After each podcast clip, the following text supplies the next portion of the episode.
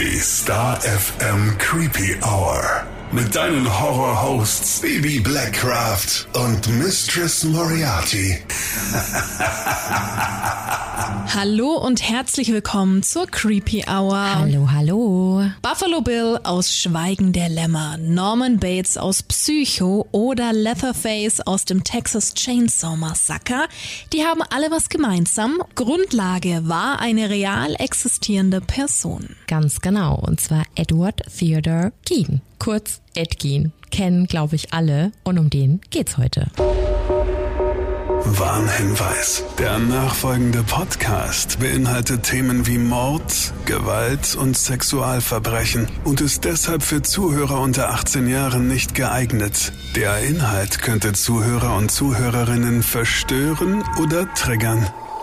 Aber interessanter Side-Fact, weil es ist kein Serienkiller, wenn wir über Ed Gein sprechen, denn er wird eigentlich immer mit den Großen genannt, also mit allen großen Serienkillern. Ja. Ist er aber gar nicht, denn Ed Gein hat nämlich nur zwei Morde, also in Anführungsstrichen nur, begangen und ist quasi ein normaler Killer und kein Serienkiller. Also wo liegt da der Unterschied? Wir haben es ja gerade schon besprochen, es gab zwei Morde und genau da fängt es nämlich beim Serienmörder an. Der mordet nämlich mindestens dreimal oder eben öfter und das an unterschiedlichen Orten. Es kann auch zeitliche Abstände dazwischen geben, aber jeder Mord zählt beim Entdecken quasi erstmal als Einzelfall und das macht einen Serienkiller aus.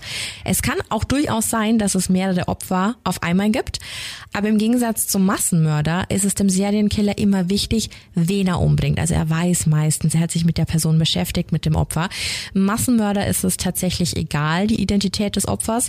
Und so gibt es eigentlich beim Massenmörder die Wahrscheinlichkeit, dass er wirklich jeden umbringt, der ihm über den Weg läuft. Und beim Serienkiller ist es sehr gezielt. Also so haben wir die Definition jetzt auch mal erledigt, was ein Serienmörder und was ein Killer und was ein Massenmörder ist. Aber trotz allem wird es heute richtig, richtig heftig. Oh ja. Von daher ein doppelter und vierfacher Disclaimer. Mhm. Ich habe mir auch heute in meiner Mittagspause ein paar Bilder angeschaut und ich würde schon mal behaupten, also du ja sowieso, Baby, dass ich einigermaßen äh, so Sachen ganz gut verkrafte und Ja. auch anschauen kann. Aber bei den Bildern da mm, musste ich dann pausieren. Ich habe dann mein Mittagessen erstmal zur Seite geschoben und dachte, nee, das ist schon Er ist nix für schwache Nerven heute. Nee, Ja, das stimmt. Da muss man einen sehr starken Magen haben. Aber dazu kommen wir später noch zu dem Magen. Genau. Und ich bin jetzt erstmal ruhig, denn du hast die heutige Folge vorbereitet. Von daher go und ich freue mich sehr. Let's go. Okay, also dann kommen wir mal zu Ed Gein. Eddie, so wurde er als Kind genannt, war das zweite Kind von George und Augusta Gein und wurde am 27. August 1906, also es ist schon ein bisschen her, in La Crosse geboren. La Crosse liegt in Wisconsin und ist ein wirklich kleiner Ort. Sein Bruder Henry war fünf Jahre älter als er und seine Mutter Augusta war eine super, super religiöse Frau, also fast schon fanatisch und war davon besessen und so fest entschlossen, ihre Söhne in strengster Moralvorstellung großzuziehen. Also genauso, wie man sich einen fanatischen religiösen Menschen vorstellt, so war Augusta. Und so wie es halt oft ist, wenn man genauso lebt, war für Augusta die ganze Welt eigentlich nur ein einziger Sündenpfuhl und die Bibel war ihr Allerheilmittel. Also mit der Bibel konnte man alles lösen. Natürlich. Und, natürlich. Und ihren Söhnen trichtete sie eins ganz, ganz genau ein, schon von klein auf. Und zwar, Frauen und ihre Verführungskünste sind der Teufel selbst. Lass mal mal kurz sacken. Klingt nach einer sehr sympathischen Frau. Ja, ja, ne? auf jeden Fall. Also sollten sich die beiden Jungs jemals, jemals auf eine Frau einlassen, hätten sie sich quasi ihren Platz in der Hölle schon gesichert. Super Voraussetzungen. Verrückt. Ja, ich denke, sie wollte einfach mit aller Macht ihre Söhne bei sich behalten und sie halt irgendwie für immer so zu ihren kleinen Jungs machen. Keine anderen Frauen und so. Aber wenn wir jetzt mal ganz ehrlich sind, es ist doch eigentlich noch viel aufregender für die Kinder, wenn man irgendwas verbietet, oder? Möchte, Immer. Ja, möchte man meinen. Nun gut, aber Missy, kannst du dich noch an die Mutter von Kemper erinnern? Die war doch auch schon richtig krass und herrisch und dominant. Die weißt war fies. Ja, und ich habe da voll die Camper-Mom-Vibes, auch die dann später war, aber irgendwie ist es dasselbe. Ich will ja auch keine Erziehungstipps hier geben, aber so wie die beiden ihre Kinder erzogen haben, hat kein gutes Ende genommen. Spoiler. Überraschung. Ja, Auf jeden Fall. Augusta war eben, wie gesagt, super dominant und strikt. Und was sie gesagt hat, war einfach Gesetz. Wenn widersprochen wurde, konnte es tatsächlich auch schon mal vorkommen, dass sie dann auch wirklich die Kinder geschlagen hat. Und auch bei dem ist es nicht geblieben, denn Ed hatte natürlich auch einen Vater, wie vorher schon erwähnt, George. Der hatte allerdings ein sehr, sehr starkes Alkoholproblem und er litt ja, an manchen Tagen eigentlich genau dasselbe Schicksal wie seine Söhne. Er war nämlich überhaupt kein selbstsicherer Mann und seine Frau, auch hier wieder erschreckende Parallelen zu Campers Mama, ja, die hat ihren Mann einfach verachtet. Also ich glaube, die mochte Männer allgemein nicht so gerne, Frauen ja auch nicht. Also ich weiß nicht, wen sie mochte, aber auf jeden Fall ihre Umwelt anscheinend nicht so sehr. Und in ihren Augen war ihr Mann halt einfach schwach, er hat zu viel getrunken, er war einfach unfähig. Und das Schlimme ist, ich glaube, sie hat ihn schon auch so ein bisschen dann auch noch mehr in den Alkoholkonsum getrieben, wahrscheinlich. Kann sein, ja. Und das hat dazu geführt, dass er eigentlich nie einen Job wirklich lange halten konnte, weil er einfach viel mehr am Trinken interessiert war. Was wiederum zur Folge hatte, dass er natürlich die Familie nicht ernähren konnte, was wiederum wieder ein Punkt war, Augusta noch mehr Feuer zu geben, um ihn runterzuputzen. Also ein absoluter absoluter Teufelskreis. Ganz genau. Und George war wirklich nur dann stark, wenn er sternhagelvoll nach Hause gekommen ist. Dann hat er tatsächlich seinen ganzen Mut zusammengenommen und hat seinen Frust an seiner Frau ausgelassen. Also das heißt, er hat Augusta geschlagen. Also auch hier wieder, ja, sehr, sehr komische Familienverhältnisse. Augusta hat natürlich auch dann oft mal zurückgeschlagen. Ne? Also es war, glaube ich, kein schönes Bild zu Hause. Dieses ganze Dilemma war einfach, ja, wie du schon gesagt hast, ein Teufelskreis und hat aber dazu geführt, dass Augusta, und das muss man ihr zugute halten, sich selbst um die Familie gesorgt hat. Also mhm. sie war auch dann irgendwann der Verdiener Ne? Also wenn es der Vater nicht konnte, dann ist sie eingesprungen. Und so hat sie 1906, noch vor Eds Geburt, Henry war ja fünf Jahre älter, ein Lebensmittelgeschäft in La Crosse eröffnet. Und ich habe vorher schon La Crosse erwähnt. Ich musste wirklich super lange auf dieser Amerikakarte suchen. Das ist ein super kleiner Ort in Minnesota. Und weil es eben so klein war, gab es nicht viel Auswahl. Also lief das Geschäft ziemlich, ziemlich gut. Lief so gut, dass Augusta sich sogar nach ein paar Jahren ein Häuschen für die Familie nicht leisten schlecht. konnte. Und das ist natürlich schon schön. Ne? Also sie hat sich das von Grund auf erarbeitet und abgespart und hat sich dann ein abgeschiedenes Häuschen in der ländlichen Umgebung von La Crosse leisten können. Und das war sehr, sehr weit weg von allen allgegenwärtigen Verlockungen der Kleinstadt. Ne? Verlockung der Kleinstadt findet den Fehler, aber okay.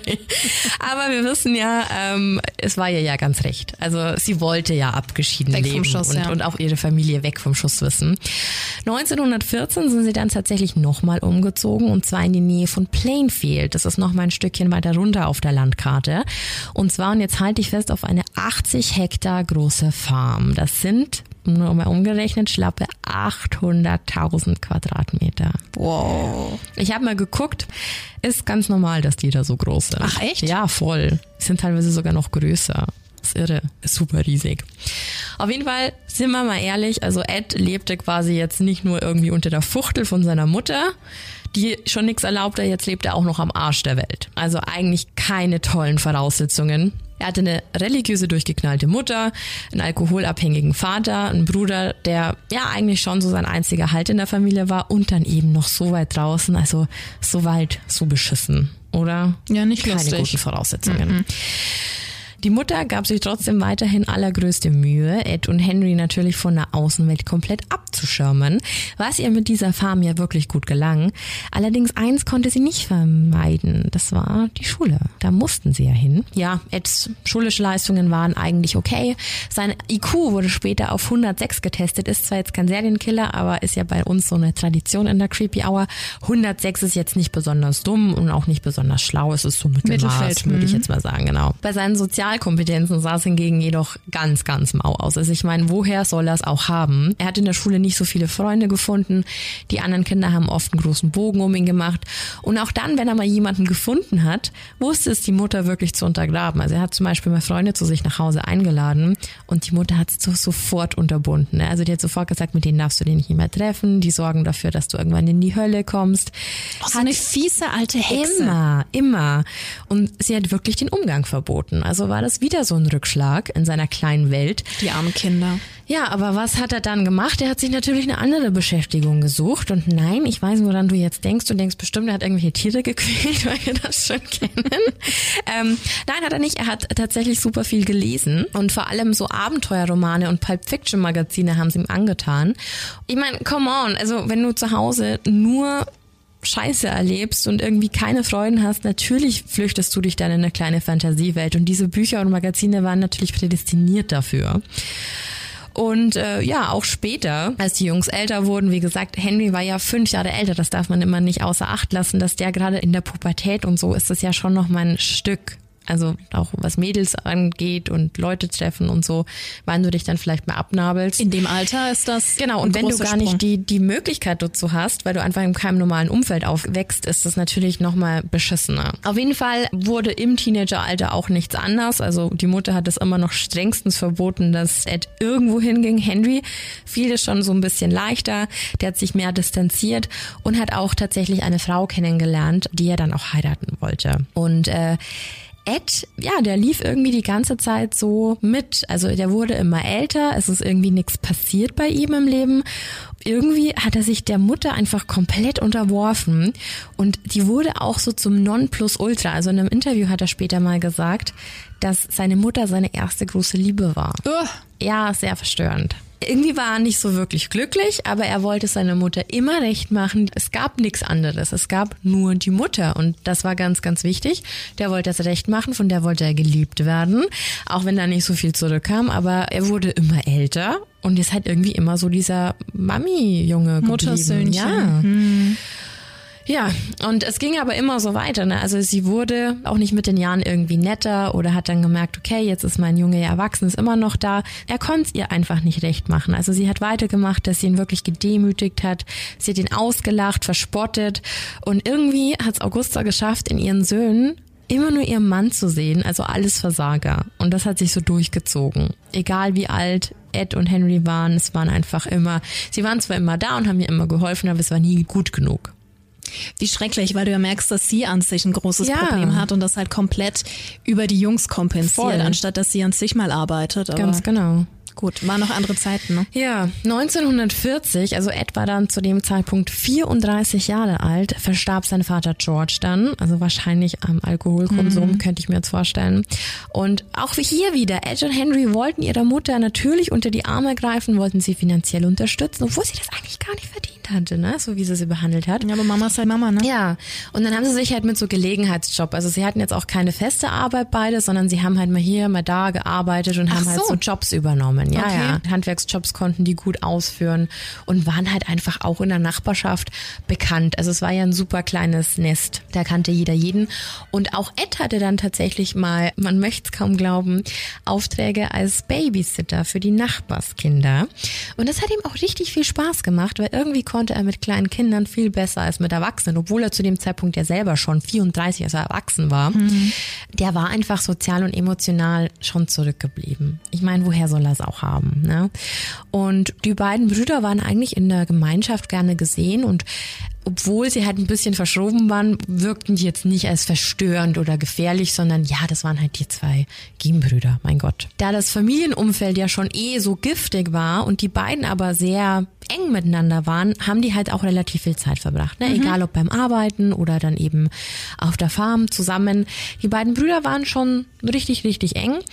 Das hat sich dann allerdings geändert, weil Henry natürlich gesehen hat, hey, mein Bruder, der ist schon Mitte 30, der wohnt immer noch zu Hause, der hat keine Freundin, keine Frau. Der hat sich so ein bisschen um Ed gesorgt. Und er wusste ja, wie seine Mutter sein kann. Ja, verständlich. Absolut. Also Ja. er wollte ihm halt da so ein bisschen raushelfen und hat dann immer mal wieder so Spitzen gesetzt, weißt du, und immer wieder mal so Anmerkungen gemacht bei Ed und hat sich auch ein bisschen abfällig über die Mutter geäußert. Und anstatt dass es irgendwie Ed zum Nachdenken angeregt hat, fand Ed das total empörend. Also der war absolut enttäuscht, dass sein eigener Bruder, der das ja eigentlich genauso sehen müsste wie er, die Mutter jetzt so schlecht macht. Und für Ed war das ganz schlimm, echt so eine krasse Enttäuschung und er wollte sowas nicht hören. Also er hat es seinem Bruder auch klar zu verstehen gegeben, dass man die Mutter einfach nicht in Frage zu stellen hat. Ich kann mir aber auch vorstellen, dass Ed einfach sehr viel verdrängt hat und erst gar nicht wollte, dass da bei ihm irgendwie Gefühle hochkommen. Kann sein. Aber es ist auf jeden Fall was Seltsames passiert, denn am 16. Mai 1944 gab es ein Buschfeuer an der Geen Farm. Und dieses Buschfeuer entstand, weil die beiden Unkraut verbrannt hatten. Mhm. Und es ist irgendwie außer Kontrolle geraten. Wie, weiß man nicht. Die beiden Brüder sind dann natürlich los und wollten den Brand löschen, es war ja auch ihre Schuld. Und Ed behauptete dann später, dass die beiden sich getrennt haben, um das Feuer quasi von unterschiedlichen Richtungen zu löschen. Und als es dunkel war, war Henry dann plötzlich weg. Also er hat ihn irgendwie aus den Augen verloren. Ich meine, bei so einer großen Farm kann, kann das schon mal durchaus ja. passieren, ja. Aber es war schon sehr komisch und Henry wurde offiziell als vermisst gemeldet. Und als der Sheriff dann den Suchtrupp auf die Beine gestellt hat, wurde Henry auch gefunden. Der lag tot im Feld. Und es war ein bisschen seltsam, denn einige Dinge haben nicht so zusammengepasst, denn zum Beispiel der Boden unter Henrys Leichnam, der war zum Beispiel nicht verbrannt. Also das heißt, eigentlich wäre dann da ja gar kein Feuer gewesen. Und außerdem hatte er Hämatome am Kopf. Also irgendwas hat da nicht ganz zusammengepasst.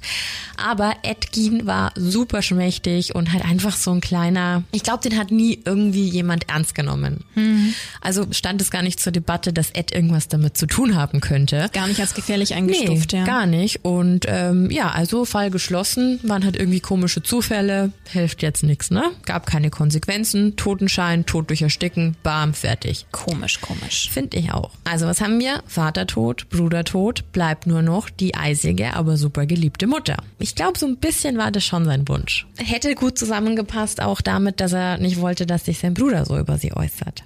Hm. Who knows? Auf jeden Fall hielt sein Glück aber nicht lange, weil Augusta nämlich mehrere Schlaganfälle hatte und auch irgendwann ans Bett gefesselt war. Natürlich hat sich Ed um sie gekümmert, also das stand ja außer Frage. Und man könnte jetzt meinen, dass wenn sich das Kind um die Mutter kümmert, dass es dann vielleicht ein bisschen besser wird mit dem Verhältnis. Aber nein, auch hier, sie war super böse zu Ed, hat ihn wirklich beschimpft, hat gesagt, er kann das nicht richtig machen und er hat sie wirklich weiter betreut. Die war dann bettlägerig. Er hat eigentlich alles gemacht, um seine Mutter zu versorgen. Gut, ist ja auch öfters mal bei Schwerkranken, ne? gerade im Alter, dass die dann eben auch böse werden durch Medikamente, aber dadurch, dass sie ja schon immer eine Hexe sie war, schon immer gemein. macht es jetzt auch nicht fett, Ganz ja. genau. Und am 29. Dezember 1945, also 44 war das Feuer, ist sie dann tatsächlich gestorben, die Augusta, nach einem weiteren Schlaganfall. Mhm. Ja. Und für Ed brach natürlich eine Welt zusammen, kannst du dir ja vorstellen. Das war er ganz ne? alleine, ne? Er war erstens mal ganz alleine und er hatte seine große Liebe verloren. Die also die Mutter. Ja. Ähm, ja. Und jetzt war er zum ersten Mal komplett auf sich alleine gestellt in dem großen Haus. Er hat es auch nicht verkauft, die Farm. Er hat es behalten und er hat es wirklich irgendwie geschafft, das am Laufen zu halten mit seinen Gelegenheitsjobs. Also auch, glaube ich, gar nicht mehr so einfach. Er hat aber Folgendes gemacht. Er hat auf der Farm alle Zimmer verschlossen auch so das Zimmer von seiner Mutter hat er genauso gelassen, hat alles zugesperrt, alles zugedeckt und so. Und eigentlich war dieses ganze Haus ein riesengroßer Schrein für seine Mutter. Also er wollte da halt einfach die Erinnerungen bewahren und hat wirklich nur in einem Raum gelebt und das war ein Raum und die Küche.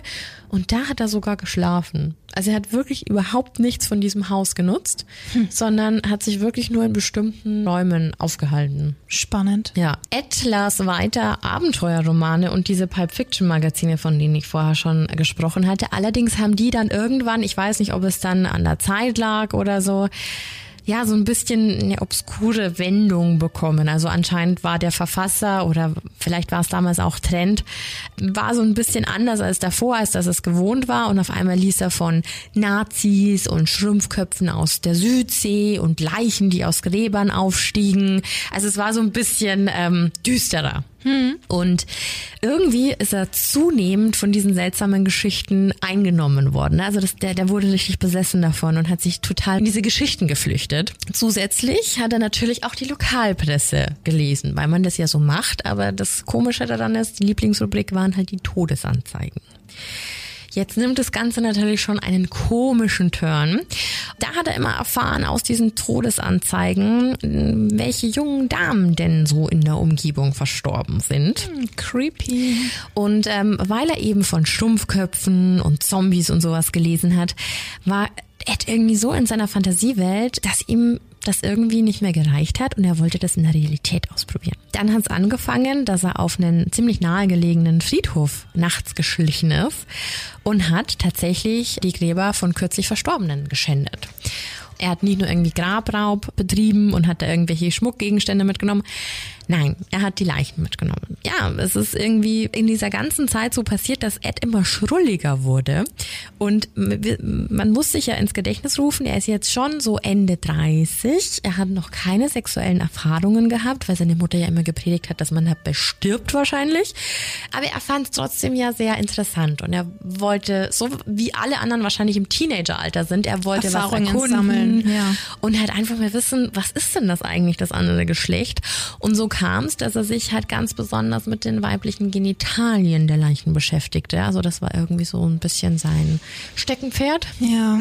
Und es ist schon davon auszugehen, dass er nekrophil war, also dass er die Leichen auch geschändet hat, dass er da vielleicht auch mal Sex mit den Leichen hatte. Er hat es aber immer bestritten. Also ich kann es mir aber tatsächlich gut denken, weil wir kommen später auch noch zu einer bestimmten Box und das ist auch sehr, ja. Heftig, ja. Aussagekräftig. Okay. Also er fing quasi an, mit Leichen zu experimentieren. Er hat niemanden umgebracht, aber er hat Leichen aus dem Friedhof gestohlen und hat die zu sich nach Hause gebracht. Reichte eigentlich schon. Genau. Und jetzt, also wirklich, Missy hat ja vorher schon gesagt, Disclaimer, Disclaimer, aber jetzt wird, es wird ein bisschen eklig. Okay. Also er hat quasi angefangen, Toten die Haut abzuziehen, also und hat damit herumgespielt. Und am Anfang hat er nur an den Stellen rumgezupft, da wo sich die Haut bereits gelöst hat. Und dann hat er eben angefangen, die Haut wirklich komplett abzuziehen, also die Leichen zu häuten. Und wie gesagt, er war mit den Genitalien ja, die haben es ihm irgendwie so ein bisschen angetan. Also hat er sich selber auch vorgestellt, wie es denn wohl wäre, wenn er denn selber eine Vagina hätte oder Brüste. Also irgendwie war er vom weiblichen Körper total fasziniert und konnte das, glaube ich, nicht ganz auf die Kette bekommen, was es jetzt genau in ihm auslöst. Also er war eigentlich schon so ein bisschen hin und her gerissen. Ja, und dann hat er angefangen, Dinge zusammenzunähen. Jetzt kommen wir mal zu so ein paar Dingen, die Ed so gefertigt hat. Es gab zum Beispiel einen Brustwarzengürtel, eine Kette aus Zungen. Die ist so krass. Ja, also wir werden das auch alles posten. Also ich hoffe, wir werden da nicht gesperrt, aber wir werden es einfach mit so einem Schutz ja. posten. Handschuhe aus menschlicher Haut, Schüsseln und Kerzen aus Schädeln, Würfel aus Knochen und auch Wandhalterungen, also wie beim Wild eben nur mit Leichenteilen. Und er hat sich quasi Menschen zum Anziehen erstellt und in seiner Fantasie verwandelt er sich quasi durch einen Transformationsprozess in eine sehr allmächtige Person, nämlich äh, seine Mutter. Er hat sich so gefühlt wie sie, weil er hatte ein T-Shirt, das aus menschlicher Haut bestand, mit aufgenähten Brüsten, die er einer Leiche abgenommen hat. Ja, und so ist er dann tatsächlich mit dieser Leggings aus menschlicher Haut und diesem T-Shirt mit den menschlichen Brüsten teilweise nächtelang im Haus rumspaziert und auch auf dem Grundstück. Ich wollte es gerade sagen, das habe ich nämlich auch gelesen, dass er raus ist also, ja? in diesem Outfit. Also wirklich, also Outfit in Anführungszeichen. Stell dir das mal vor, wie das aussieht. Also brutal, wirklich. Ja. Die ganzen Nachbarn, also obwohl er draußen rumgestaxelt ist mit seinem Outfit, haben natürlich aber von all dem überhaupt nichts mitbekommen. Wie gesagt, das war am Arsch der Welt, das war ein super großes Grundstück. Eigentlich wusste niemand genau, was Ed da so auf diesem Grundstück getrieben hat, was da so vor sich ging. Allerdings kam es dann dazu, dass, ich habe ja vorher gesagt, er hat oft auf Kinder aufgepasst, dass ein Kind aus der Nachbarschaft einfach mal unangekündigt bei ihm auf der Matte oh, stand. Und dann? Naja, also er, Ed hat ihn dann auch reingelassen und als der Junge dann aber heimgegangen ist. Stopp, in seinem Outfit? Nein. Nein, es ja, hatte okay. ja nur nachts. Also das hatte er ja nur nachts an. Okay. Ähm, der Junge kam vorbei, der war anscheinend, er hatte immer so ein rotes Flanellhemd an und so ein Hut. ja. Auf jeden Fall, da hatte er ganz normale Kleidung an. Aber das Kind hat später erzählt, dass ihm Ed zu Hause Schädel gezeigt hat. Was mit Schrumpfköpfen. Und Natürlich sind die Eltern dann aufgesprungen und gemeint, wie, der hat dir Schädel gezeigt. Ja, Logo. Ed hat dann irgendwie darauf geantwortet zu, na ja, das sind halt Schrumpfköpfe aus der Südsee. Die kann man halt bestellen und ja, da ist jetzt nichts dabei. Äh, das ist Sonst halt nicht so anstellen hier. Genau, also das ist halt sowas, das ist halt was für Sammler. So, jetzt war Ed Gein schon irgendwie der komische Vogel aus der Nachbarschaft und irgendwie war er nicht ganz koscher, aber ja, die Leute haben sich nichts gedacht.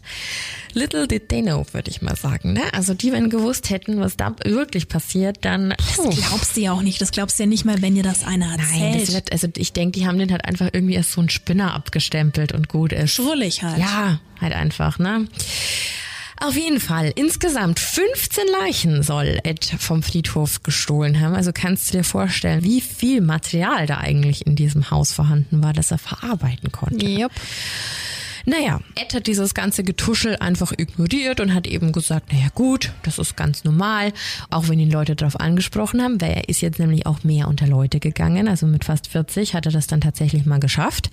Er ging nämlich dann immer gern in Kneipen. Und immer, wenn ihn da jemand angesprochen hat oder auch Witze über die Schrumpfköpfe gemacht hat, hat er das so weggelacht. Also er hat das gar nicht so ernst genommen. Und er fing eben an, in eine ganz bestimmte Kneipe zu gehen. Und zwar nämlich in die Kneipe Pingrove Tavern. Und die gehörte Mary Hogan. Und ja, wie das halt so ist, wenn sonst niemand mit dir redet, äh, wer hat immer ein offenes Ohr für dich? Die Barkeeper-Menschen. Genau so war es, dass Mary halt einfach angefangen hat, sich mit ihm zu unterhalten und halt einfach nett zu ihm zu sein. Side Fact, Mary war schon älter als Ed, aber vom optischen her hat die ziemlich seiner Mutter geändert. Mhm. Also irgendwie fühlte sich Ed da, glaube ich, besonders aufgehoben und besonders... Ähm, ja wieder geliebt, wenn sie ihm halt einfach Aufmerksamkeit geschenkt hat. An sich war Mary einfach eine, ich meine, das war eine Barbesitzerin. Die war lebensfroh, die war lustig, die hat sich halt gerne unterhalten, die war warmherzig. Und eigentlich war genau das alles, was seine Mutter nicht war. Mhm. Ne? Also optisch Mutter, aber charakterlich wahrscheinlich das, was er sich immer gewünscht hat. Eigentlich Jackpot für ihn, ne? Ja, und das ging wirklich so weiter und etwa dann 48 Jahre alt. Also das war, ist wirklich viel Zeit vergangen und ihn hat es wahnsinnig gemacht, dass Mary teilweise mit den anderen Gästen auch geflirtet hat. Also er hat sich mhm. wahnsinnig verraten gefühlt, weil er dachte, die flirtet nur mit ihm, also das ist doch was Besonderes und sie hat wirklich Interesse, das stimmt aber nicht. Sie hat halt einfach nur bedient. Ne? Und er hat da was anderes er rein so ein bisschen an die Stalking-Folge. Ne? Mhm. Auf jeden Fall, am 8. Dezember 1954, wie gesagt etwa 48 Jahre alt, ist er eines Abends dann in die Kneipe gegangen, Mary war alleine und hat sie einfach in der Lokalität erschossen. Und ja, er hat sie dann zum Auto geschleppt. Äh, Mary war zu dem Zeitpunkt 51 Jahre alt und er hat die wirklich aus dieser Bar rausgezerrt, gezogen, den Boden entlang, in das Auto gepackt und auf die Farm gebracht. Was jetzt ganz wichtig ist zu wissen, zu der Zeit gab es öfter mal Vermisstenfälle in Plainfield. Der Polizei war schon klar, ich meine, da war Blut in der Bar, dass da irgendwas passiert sein muss. Es gab Patronenhülsen vom Kaliber 32. Es gab ja schon ein paar Spuren, aber nichts, was auf Ed hinwies. Mhm. Also es verlief einfach so im Sand, man fand nie eine Leiche, Mary war einfach weg. Und was genau mit Mary angestellt hat, als er dann auf der Farm war, ist wieder nichts für schwache Nerven. Er hat ihre Leiche nämlich mit einer Axt zerlegt und hat dann angefangen, ihre Haut zu verwerten, also zu nutzen, so wie wir das schon aus den anderen Sachen kennen, die Ed so gemacht hat. T-Shirt und Co., ja. Er hat diesmal aus ihr einen Lampenschirm gemacht. Mhm. Da stellt sich mir die Frage, wie viel über Nazis in diesen Büchern standen. Ich war sofort beim KZ und bei diesen widerlichen Versuchen und da war ja auch immer so mit Haut und Lampenschirm und so, sowas soll ja auch bei Mengele gestanden sein. Also es ist schon, ähm, ich habe auch sofort wieder das Bild vor Augen. Mit dem Gesicht. Ja. Ja. Also für mich erschließt sich das schon, dass er halt einfach davon gelesen hat und das dann irgendwie zu seiner Kann Welt sein. wurde. Kann sein dass es sich peu à peu überall ich, ich die Inspiration geholt hat. Oh. Lass uns später nochmal ja. genauer auf die Bilder eingehen, mhm. aber heftig, ne? Mhm. Und wie traurig, weil er sie ja eigentlich toll fand und dann letztendlich ermordet hat. Ne? Ich glaube, es war für ihn schon auch so ein bisschen, die bleibt jetzt dann auch für immer bei mir. Ja. Aber da können wir später noch drüber philosophieren. Drei Jahre lebte Ed also nach dem Mord in seinem kleinen Gruselkabinett weiter. Hat keiner was gemerkt. Kam ne? einfach damit davon, ne? Also Wahnsinn lief eigentlich ganz gut für ihn. Am 16. November 57 es ist dann aber noch mehr passiert, also drei Jahre später. Das Opfer Bernice Warden, die war 58 Jahre alt und die hatte einen Eisenbahnladen. Also der hat ihr gehört. Und Ed, warum auch immer, glaubte zu wissen, dass sie ihren Mann einer anderen Frau ausgespannt hatte und daraufhin, die andere Frau hat daraufhin Selbstmord begangen. Mhm. Also die war quasi dafür verantwortlich, dass, dass die andere Ehe gescheitert ist Versteh und dass die andere sich umgebracht hat. Verstehe. Und wenn man jetzt natürlich auf seine Mutter geprägt war, die eine Moralvorstellung äh, biblischen Ausmaßes transportiert hat, dann ist das natürlich eine absolute Todsünde. Mhm. Das war tatsächlich für Ed äh, Grund genug, in das Geschäft zu gehen, etwas zu kaufen und Bernice dann zu erschießen. Also das war sein ausschlaggebender Grund. Ich glaube, das war nicht so vorrangig, wie das damals gehandelt wurde. Ich glaube, er wollte einfach nur eine weitere Leiche haben. Das war dann Leiche Nummer zwei und damit auch die letzte. Genau. Mhm. Ganz genau. Und auch hier wieder, es war am Tag, also es war hell, es war schon so gegen Abend, aber es war am Tag. Ja. In einer Stadt, die Stadt war aber komplett leer, weil einfach gerade Hunting Season war und alle auf der Jagd waren. Ach. Das heißt, er konnte wieder diese Leiche aus diesem Laden rauszerren, in seinen Wagen und damit davonfahren. Das muss dann immer geben, ne? Stell dir mal vor, mitten in der Innenstadt. Mhm. Also auch wenn es nur eine kleine Stadt ist, aber das sind ja Leute normalerweise. Ja, er war auch auf der Jagd, nur eben anderweitig. Ja, so kann man das sagen. Diesmal ist das Verbrechen allerdings sofort aufgefallen. Also wirklich, es waren nur, glaube ich, ein paar Stunden dazwischen, weil ihr Sohn nämlich in das Geschäft gekommen ist und hat natürlich diese unfassbar große Blutlache gesehen. Das Geschäft war nicht zugesperrt. Also ihr Sohn. Sohn wusste natürlich sofort, dass da irgendwas nicht stimmen kann. Ja. Der hat auch noch eine Quittung auf dem Tresen gefunden und hat dann sofort die Polizei informiert. Genau, also die haben das alles festgestellt, haben das aufgenommen und haben auch gemeint, an der Menge des Blutes gehen sie eigentlich davon aus, dass die Mutter tot sein muss, mhm. weil das einfach so viel war. Und zurück zu dieser Quittung auf dieser Quittung, es war glaube ich Kühlmittel, was er da gekauft hat, stand sein Name. Dieser Depp. Ja.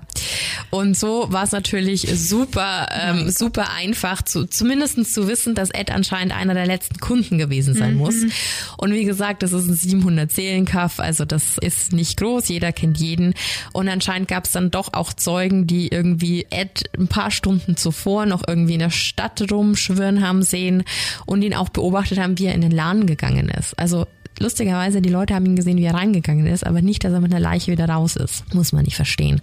Somit war er natürlich dringend tatverdächtig. Ich meine, er war der Letzte, der am Tatort war und die Polizei wollte natürlich sofort mit ihm sprechen. Ich meine, sie hatten seinen Namen in der Hand. Allen Grund, da einfach mal hinzufahren und Edgin mal einen Besuch abzustatten. Die Polizei kam dann tatsächlich am nächsten Tag zu einer Hausdurchsuchung auf die Farm. Die haben sie sich nämlich Gott sei Dank besorgt, den Durchsuchungsbeschluss.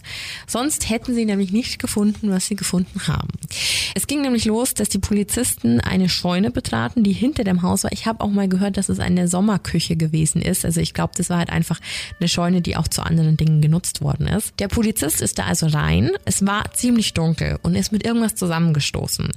Und wie vorher schon erwähnt, waren da oft Leute auf der Jagd und er dachte zuerst, weil es von der Decke hing, dass es halt irgendwie ein aufgehängter Hirsch oder sowas ist.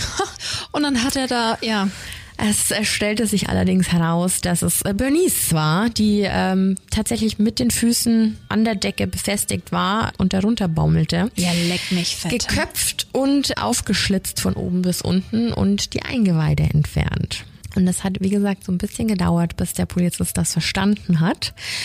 Und dann ging es halt richtig los. Ne? Dann haben sie sich natürlich auf die Suche erstmal nach Ed gemacht mhm. und ja auch auf die Suche nach dem Kopf. Also so makaber, wie sich das jetzt anhört, aber du musst ja auch irgendwie die Leiche äh, vervollständigen. Wissen, ist, ja. Ed war zu diesem Zeitpunkt nicht da.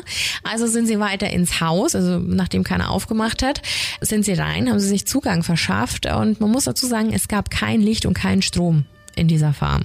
Hm. Also es war sehr gruselig, weil dieser ganze Anblick da drin, das war halt super erbärmlich. Ne? Also so wie man jetzt äh, schon durch die Geschichte einschätzen kann, war der jetzt auch kein super ordentlicher Mensch. Es hat fürchterlich gestunken, überall lag halt Schrott und vergammelte Lebensmittel rum. Die zwei Polizisten, die da unterwegs waren, haben sich auf die Suche gemacht und waren mit Taschenlampen wohlgemerkt äh, bewaffnet, um oh diesen Gott. Kopf zu finden. Oh also Gott, gruseliger geht's ja wohl nicht. Stell dir vor, du läufst da durch und es ist dunkel und du hast nur dieses kleine Licht Licht. Ja. Und dann siehst du alles, was du. Uh. Wenig später wurden sie dann auch fündig in einem anderen Teil des Hauses. Also anscheinend für die Lagerung der Leichenteile hat dann Ed doch mehr von diesem Haus genutzt. Irgendwann ging ihm wahrscheinlich auch der Platz aus. Also sie haben den Kopf gefunden, der steckte in einem Sack und durch jedes Ohr waren Nägel gerammt, die mit Bindfäden verbunden waren. Side Fact, genau so präparieren Jäger Trophäen, wenn sie die an die Wand hängen mhm. wollen. Also der war eigentlich schon darauf vorbereitet, diesen Schädel eben an der Wand zu trapieren. Großartig. Die Hausdurchsuchung hat natürlich die ganze Nacht gedauert. Wir wissen ja, was jetzt alles auf die Polizisten zukam. Und auch noch den nächsten Tag. Ja, wie wir es vorher schon gesagt haben, es ging in die amerikanische Kriminalgeschichte ein. Also ich glaube, darauf kann dich auch keiner auf irgendeiner Scheißschule vorbereiten, was du da Also was da zutage kam, ist Unfassbar. An den Wänden hingen Gesichter von insgesamt neun Frauen. Die waren jetzt nicht irgendwie, so wie man sich das jetzt vorstellt, am Wirbel abgeschnitten, sondern er hat fein säuberlich an der Gesichtskante angefangen, die Haut abzuziehen. Mhm. Also das heißt, dass man rein theoretisch eine Gesichtsmaske hätte, nur mit der Haut eines anderen Menschen. Leatherface. Exakt. Und es ging natürlich noch weiter. Es gab seltsam aussehende Suppenschüsseln, die sich dann als Schädeldecken erpuppt haben. Also er hat aus Schädeln gegessen. Die Lampenschirme, der Mülleimer und Sessel waren aus menschlicher Haut angefertigt. Also die waren überzogen mit menschlicher Haut. Im Schrank fanden sie dann sein Hemd, also aus menschlicher Haut, mit den weiblichen Brüsten. Und zusätzlich fand ein Beamter vier Nasen und ein Herz. Also Eingeweide sollen angeblich auch auf dem Herd gestanden sein in einem Topf. Ob er die jetzt essen wollte, weiß ich nicht. Oder vielleicht irgendwie präparieren. An einer Gardinenkordel waren durchstochene Lippen aufgereiht. Jetzt kommen wir zu der ominösen Box, die ich vorher erwähnt habe. Es gab einen Schuhkarton unterm Bett mit ähm, das ist krass, ja. getrockneten weiblichen Genitalien. Also nur die Genitalien waren da drin. Also wenn man das jetzt alles mal so Revue passieren lässt, was man jetzt gerade alles so erzählt hat und was man so in den Mund genommen hat, das ist doch schon Wahnsinn, oder? Überleg dir mal, du findest das alles. Möchte ich nicht, ne? Wie gesagt, wir, wir, haben die Fotos schon gereicht. Ja. Ed war natürlich nicht lange auf der Flucht. Also ich möchte jetzt mal behaupten, so klug war er einfach nicht. Es hat schließlich auch die ganze Gegend nach ihm gesucht. Also ja. das hat sich natürlich verbreitet wie ein Lauffeuer, natürlich. was da gefunden wurde. Und er wurde dann tatsächlich auch in seinem Auto aufgegriffen und sofort in ein Bezirksgefängnis gebracht. Erinnerst du dich noch, dass ich gesagt habe, dass zu der Zeit super viele Vermisste im mhm. Plainfield mhm. gab? Also wenn man das jetzt mal so ummünzt, natürlich haben die Polizisten sofort gedacht, nach dem, was sie auch alles an Leichenteilen in diesem Haus gefunden haben, dass Ed natürlich für alles verantwortlich war. Also davon gingen die jetzt erstmal aus. Aber Ed hat alles abgestritten, sogar das Offensichtliche. Also ich meine, die gesuchte Person wurde aufgehängt in seiner Farm gefunden. Das hat er bestritten, dass er das war. Auf jeden Fall war es dann sehr schwer zu sortieren, glaube ich, für die Polizisten, mhm. wo er mhm. lügt und wann er lügt und wann er die Wahrheit sagt.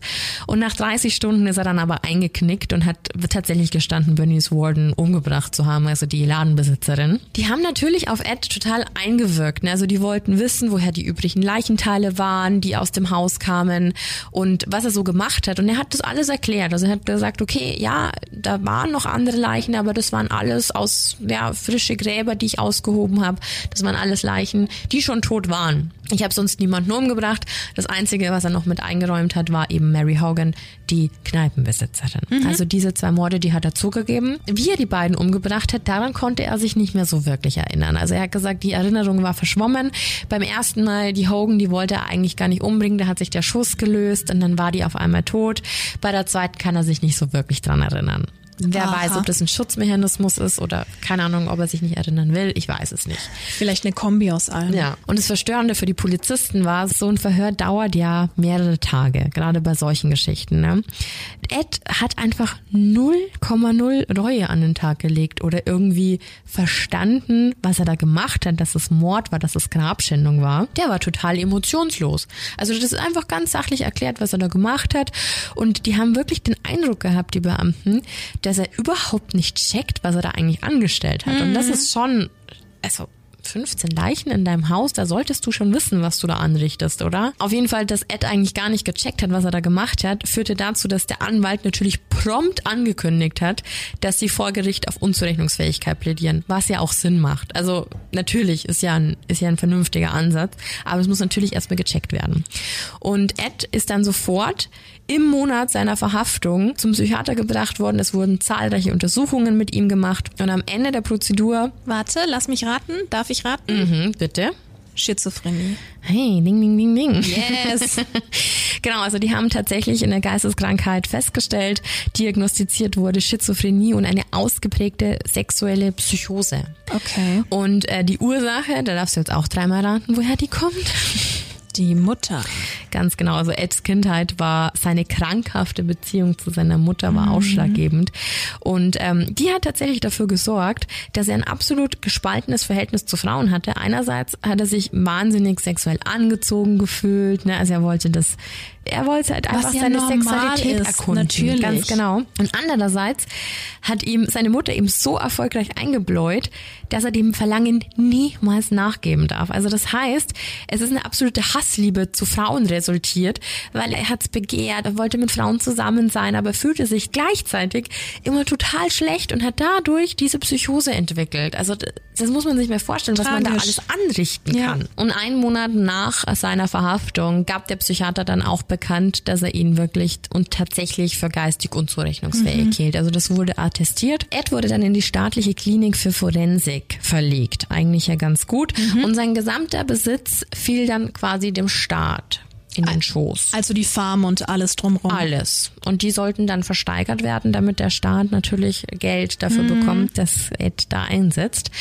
Die Auktion fand natürlich großen Anklang. Also alle wollten ja auch irgendwie so einen Blick auf die Farm werfen und wie es da so aussah. Und ich glaube, ganz viele haben sich auch noch erhofft, irgendwelche komischen Sachen zu sehen. Natürlich wurde das alles schon von der Polizei ankassiert.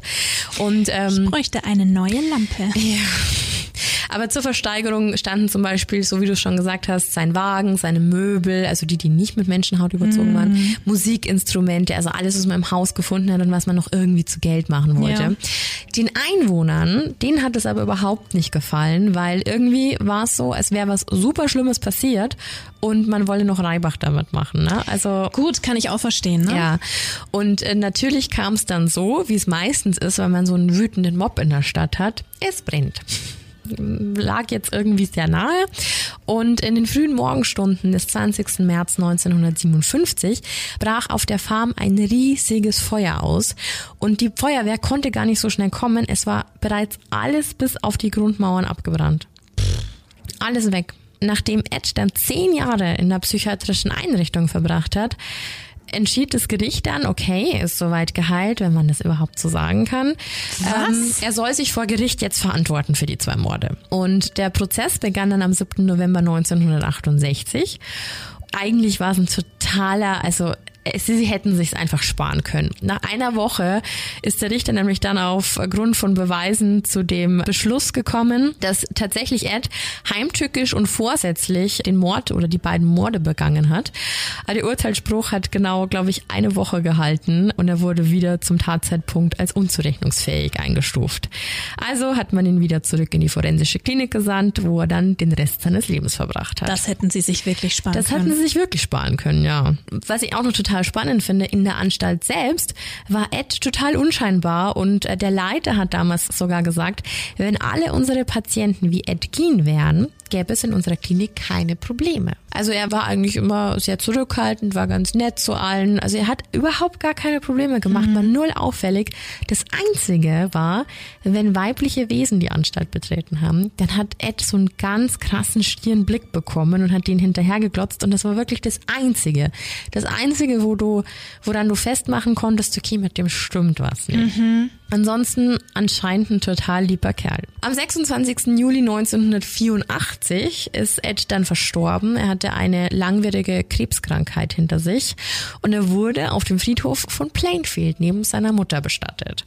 Und es waren quasi auch die Gräber, die er dann vor 30 Jahren geschändet hat. Also er lag auf demselben Friedhof, wo er sich halt immer bedient hatte. Und ist das gaga. Wenn man heute auf diesen Friedhof geht, dann findet man tatsächlich noch den Grabstein von seiner Mutter aber kein mehr von Ed. Also da ist tatsächlich ein Grab daneben, hm. aber man findet keinen Grabstein mehr, weil das zur Touristenattraktion wurde.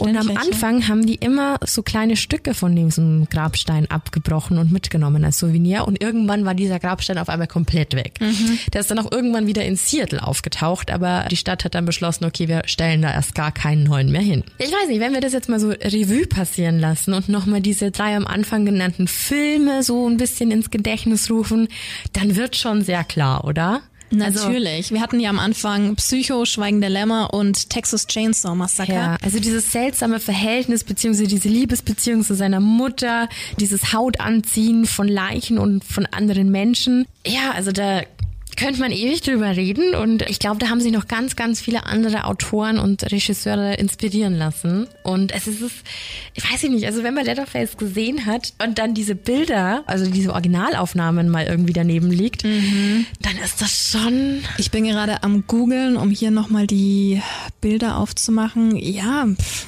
das ist schon heavy. Aber er wirkt so unscheinbar, oder? Auf den Bildern. Hm. Hat halt einfach eine beschissene Kindheit gehabt, ne? Ja. Aber wie er dann dazu gekommen ist, dass er einfach Menschen verwertet. Was das ja auch für einen Hype ausgelöst hat. Wie du mhm. ja gerade erzählt hast. Ich meine, umsonst reisen da ja nicht die Leute hin und brechen sich Stücke vom Grabstein ab. Das kennt man normalerweise nur von Rockstars, dass dann die Gräber irgendwann gesperrt ja. werden, weil es ähm, ja solche Ausmaße annimmt, dass es absolut nicht mehr vertretbar ist. Aber hier zum Beispiel, ich gebe nur auf Google Edgin ein und es gibt Seiten, die Jacken und alles mhm. verkaufen, mhm. also nachgemacht natürlich. Das ist krass. Also wie sich das alles entwickelt hat, ne? Ich glaube, weil das auch so eine absolut unvorstellbare Sache ist. Also ja. wenn du dir jetzt überlegst, so das wird aus Menschenfleisch gemacht. Also das hatten wir ja beim Kannibalismus schon, dass es so weit weg von unserer Realität ist, dass es das so unheimlich macht. Mhm. Und wenn du dir denkst, du hast dann Lampenschirm, wo einfach noch ein Gesicht drauf ist, auch hier der Gürtel aus Brustwarzen. Aber da ist ja auch noch eine richtige Schnalle. Es ist das ja richtig Schnalle. gut verarbeitet. Ja, ne? eine Schnalle und dann hinten nochmal, ich weiß nicht, wie heißt denn dieses Stückchen, wo du dann eben den Gürtel nochmal ja. durchschiebst. Ist da alles mit dran. Also der hat das richtig krass gelernt, dass er so, nicht mehr das crafty ist und äh, handwerklich sehr geschickt und begabt. Also ich meine, ja. er hat genäht, er hat gebastelt. Von diesen ganzen Dingen, die da passiert sind, also wirklich von diesen Würfeln aus Knochen, Knochen, von der Box mit den weiblichen Genitalien, mhm. von all diesen Dingen, was ist für dich das Krasseste? Dieser Anzug. Der Anzug?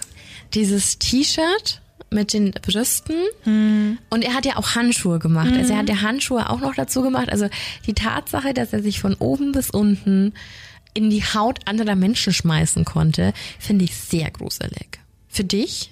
Wie ich schon erzählt hatte, während meiner Mittagspause, wo es mir echt vergangen ist, war das Bild mit der Kette aus Zungen. Mhm. Also die finde ich schon extremst. Ich habe jetzt hier auch gerade nochmal die ja, Müslischale in Anführungszeichen in einem Schädel. Also du siehst mhm. ja vorne ja wirklich alles, noch die Nase, unten die Zähne. Also es guckt fast wie so ein Gag-Gegenstand mhm. aus. Ich meine, du und ich, wir haben jeweils unabhängig voneinander zu Hause auch Totenschädel bei uns ja. in der Wohnung stehen, aber halt als Deko-Gegenstand. Ja. Und genau so schaut's aus. Aber halt einfach dir bewusst zu machen, dass das menschlich ja. ist, macht so, so surreal. Na, ich finde die Tatsache auch so, so unheimlich dass du ein Gesicht von jemand anderen anziehen Auch. kannst. Und das Lustige ist, ich habe mir gestern mal wieder der Darius Reject angeguckt und da gibt's ja auch eine Szene, da zieht Otis das Gesicht eines Opfers quasi an, um die anderen zu überraschen. Mhm. Und das ist so ein ganz unheimlicher Flex irgendwie. Also die Tatsache alleine, dass dir jemand quasi dieses Gesicht komplett abzieht, das gab es schon bei so vielen Horrorfilmen, das gab es bei Hostel. Also das kommt so oft vor, aber das ist tatsächlich sowas, was ich unfassbar unheimlich finde. Es sieht so falsch auf. Beim Haus der tausend Leichen kommt es übrigens auch vor. Otis, es ist immer wieder Otis. Ja. Reguläre Masken können ja schon gruselig ja. sein, ne? aber das ist nochmal so ein ganz anderes Level, das hier erreicht also wird. Ausgehöhlte Augen dann. Und oh, ich, ja. das, das ist tatsächlich richtig creepy, finde ich. Also wir werden dir die Bilder auf jeden Fall posten. Wie Bibi vorhin schon gesagt hat, wir hoffen nicht, dass wir gesperrt werden, aber da kann man ja so einen ja, ich Filter auch, wir kriegen das schon ne, drüber machen. Das musst du dir anschauen. Und wirklich, es lohnt sich auch total mal zu googeln. Also wenn man, wenn man sich das anschauen kann und will. Also ja. es ist ja auch nicht immer jeder und jede dafür gemacht. Das, das ist so abgefahren. Ich habe hier gerade hab noch mal den Lampenschirm. Das ist einfach so heavy. Das ist so krass. Und der Stuhl. Alter Schwede, ey. Ja, weil es so unvorstellbar ist. Also, dass es jemand Wahnsinn. überhaupt hinbekommt. Denn du musst ja auch super geschickt sein, jetzt mal ganz ehrlich. Ja.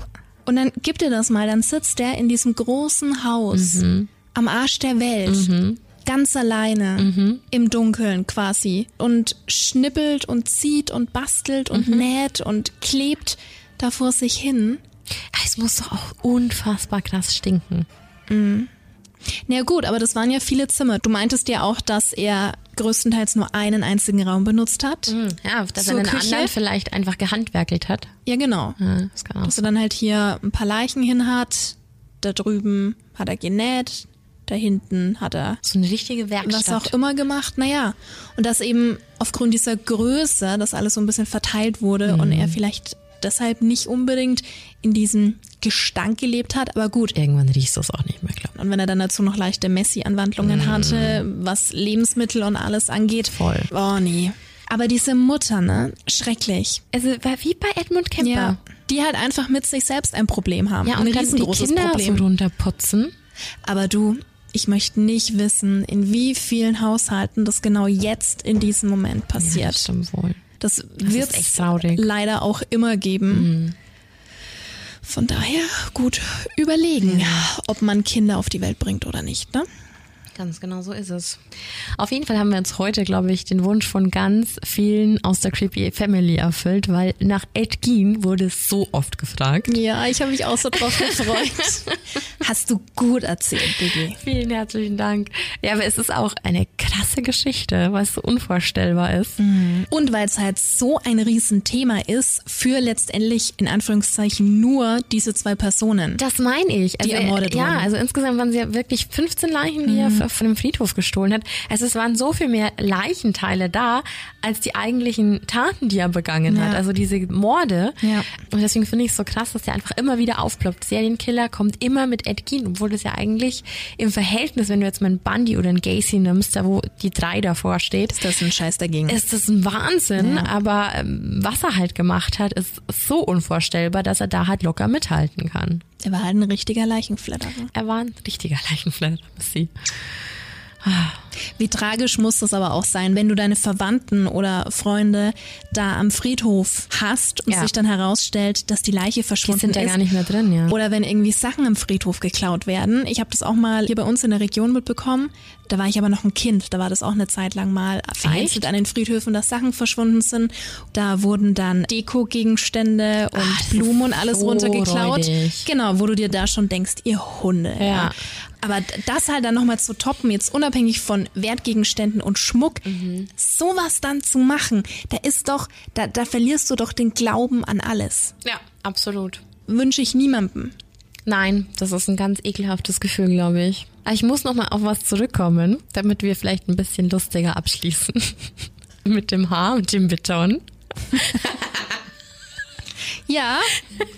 Was möchtest du da genau erzählen? Ähm, ich, ich wollte tatsächlich nur erzählen, ähm, dass wir den lieben Willi ja gefragt hatten, Mhm. beziehungsweise Missy hat ihn gefragt, in einer ähm, leicht angeheiterten Umgebung auf einer Gartenparty, natürlich alles Corona-konform. das hast du sehr schön beschrieben. Ähm, ja, und seine Aussage war, Man muss aber auch sagen, dass der gute Willi ebenfalls leicht angeheitert war. was war seine Aussage? Ich bekomm's nicht mehr eins zu eins hin, aber es ging in die Richtung, woher soll ich das jetzt wissen? Trink mal noch einen Schnaps. So viel zu unserem Archäologen. Nein, aber ich habe tatsächlich eine Zusendung bekommen von einer Bekannten, die auch unseren Podcast hört, dass eine andere Bekannte tatsächlich sowas studiert hat und die müssen wir an diesem Samstag bitte fragen. Sehr gut. Genau, truly we are coming for you. Also wir finden das noch raus. Ja. Das ist auf jeden Fall der Zwischenstand zu der Haaraffäre. Wir halten dich da auf dem Laufenden. Unbedingt. So viel zu Edgin. Wie gesagt, Bibi, thank you. Es waren sehr, sehr viele Infos. gerne. Wir hoffen natürlich, dass du Spaß hattest. Falls es irgendwas gibt, dann kontaktiere uns jederzeit. Facebook, Instagram oder auch über E-Mail. at starfm.de. Immer her damit. Und nächste Woche haben wir auch ein richtig gutes Thema. Sie schaut mich an und hat keine Ahnung, von was ich spreche. Nein. Fängt mit C an. Ah ja, The Conjuring. es geht im Conjuring Universe weiter. Ah ja, aber dann können wir aber jetzt schon erzählen, dass wir uns den Film schon angeguckt haben. Wir waren im Kino und haben uns The Conjuring 3 angesehen. Hast du vielleicht auf Instagram mitbekommen? Ja, und was total toll war, wir wussten es nicht, aber die Kinostühle wurden anscheinend in der Corona-Zeit bearbeitet und die waren auf jeden Fall, nennt man das 3D? Also ich weiß, dass es äh, bei uns in Nürnberg mal ein Kino gab oder ob es es noch gibt, I don't know. So, wo du wirklich ja auf so Rüttelsitzen warst. Ja. Und das ist jetzt eben in einem regulären Kinosaal und das ist schon lustig, wenn du halt gar nicht damit Wir rechnest. wussten es nicht und auf einmal passieren, da, passieren da Sachen und du wirst von oben bis unten durchgerüttelt und ich habe es total gefeiert und äh, ja, ich glaube, du fandest es auch gar nicht so unheimlich, oder? Nee, ich find's cool. Aber es ist halt schon ein, ein kleiner Schockmoment, wenn du nicht damit rechnest und es dann auf einmal losgeht. Weil ich dachte immer, dass es da normalerweise Warnungen gibt. Weil ich kann mir jetzt nicht vorstellen, dass zum Beispiel jemand mit einem Herzschrittmacher unbedingt, ja, Der, der sollte vielleicht auch unbedingt, Wollte ich nicht unbedingt in sagen. Conjuring 3 gehen, aber ähm, ja, ich fand's super lustig. aber ist cool, ist nochmal so ein Special war Effekt. mega gut und sehr große Filmempfehlung. Geht um Satanismus und ähm, Lieben wir Ja, war auf jeden Fall sehr spannend. War ein guter dritter Teil. Also ich würde jetzt nicht sagen, es war der beste aus der Reihe, aber es war ein guter dritter Teil. Dir jetzt erstmal einen schönen Tag noch, eine schöne Nacht, je nachdem, wann du uns hörst. Bleib gesund. Das sowieso und wir hören uns. Bye bye. Bis dahin, ciao.